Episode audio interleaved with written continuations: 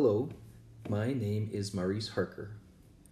What you're about to listen to is a clip from a live training session with either an individual or a group who are anxiously engaged in recovering their marriages. Please listen to several of the recordings in this podcast, and then, when you are ready, seriously consider attending the live weekly trainings from your home via webinar.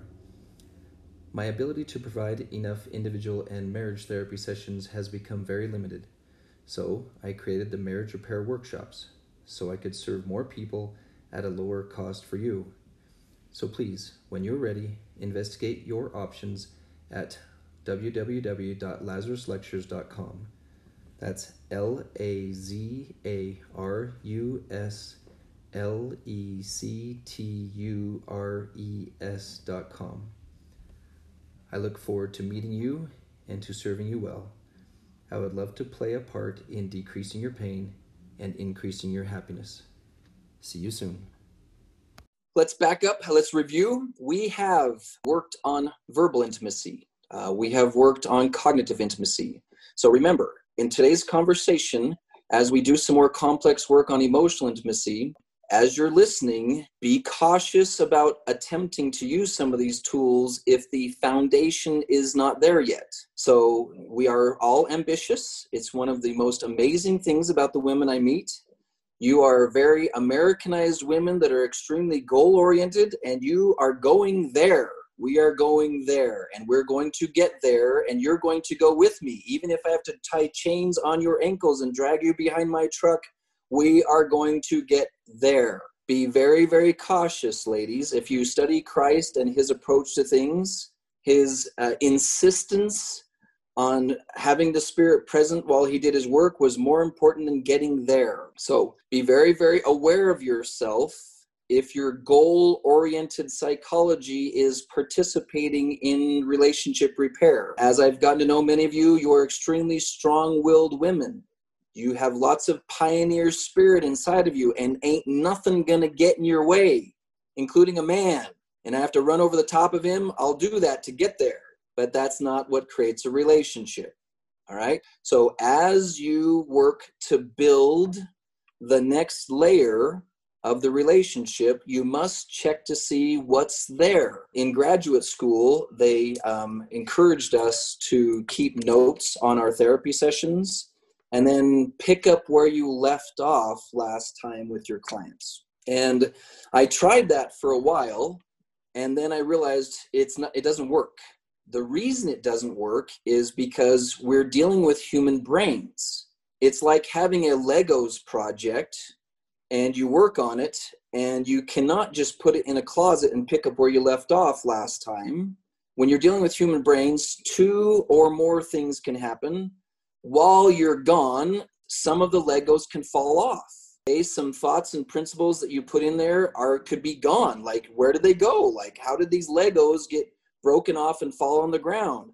And yes, please do not think, yes, that totally applies to my husband. Look in the mirror before you look over there. So in what way does that happen to me? Now, also, the other fascinating thing that can happen in therapy is you put your Legos in the, the box, you come back next week, and more of it's done than you left. Like, wait, what? How did more of this project get done while I wasn't even touching it? Quite often in my work, someone reads a book, watches a lecture, watches a YouTube TED Talk, watches uh, something, something, something, and they come back with even more Legos on the pl- on place. And if I say, well, let's pick up where we left off, they're like, I'm past that. I did a lot of work in the last week, and I'm beyond that. So, ladies, every time you inter- interact with someone you're trying to build a bridge with, check to see if there's less there than you were hoping for or more there than you were hoping for before you start building. So just because you bring a very well-scripted blueprint and you're ready for the next step based on our last conversation, I see women regularly falling apart and experiencing substantial disappointment because things are not where they should be or where she hoped they would be. So when we're doing a Legos project, when we're building a puzzle, when we're doing any type of project, it's appropriate to bring the map of how things should be when we're done. We should have our step-by-step instructions of how we're trying to get there. But before you start building every day, check to see where you are today, because maybe he was in a really good mindset and was really pushing hard to create some quality emotional intimacy. But today he's back in season four and you have no idea how he got there. What happened? I don't even know what happened. And all of a sudden you're back in season four. And if you express disappointment with a firm voice, do I need to explain what that sounds like?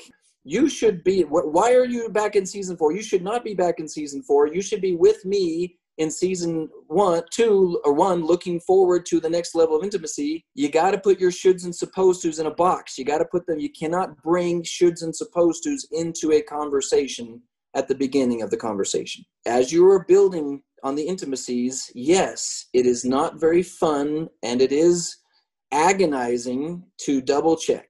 Are we both done with season four right now? Are we both doing, able to do um, verbal intimacy? Are we both able to do cognitive intimacy and both uh, mention a little bit about our future hopes and dreams and it still be edifying? Are we both able to just kind of start talking about emotional things, things from the past without it falling apart? I hope you've enjoyed what you've been listening to. As you can tell, it's a very brief clip of what can be found in the Marriage Repair Workshops and the Lazarus Lectures. There's a whole lot more I want to provide you with and to teach you. So please go to lazarus lectures dot com, L A Z A R U S L E C T U R E S dot com, and access the whole program. See you soon.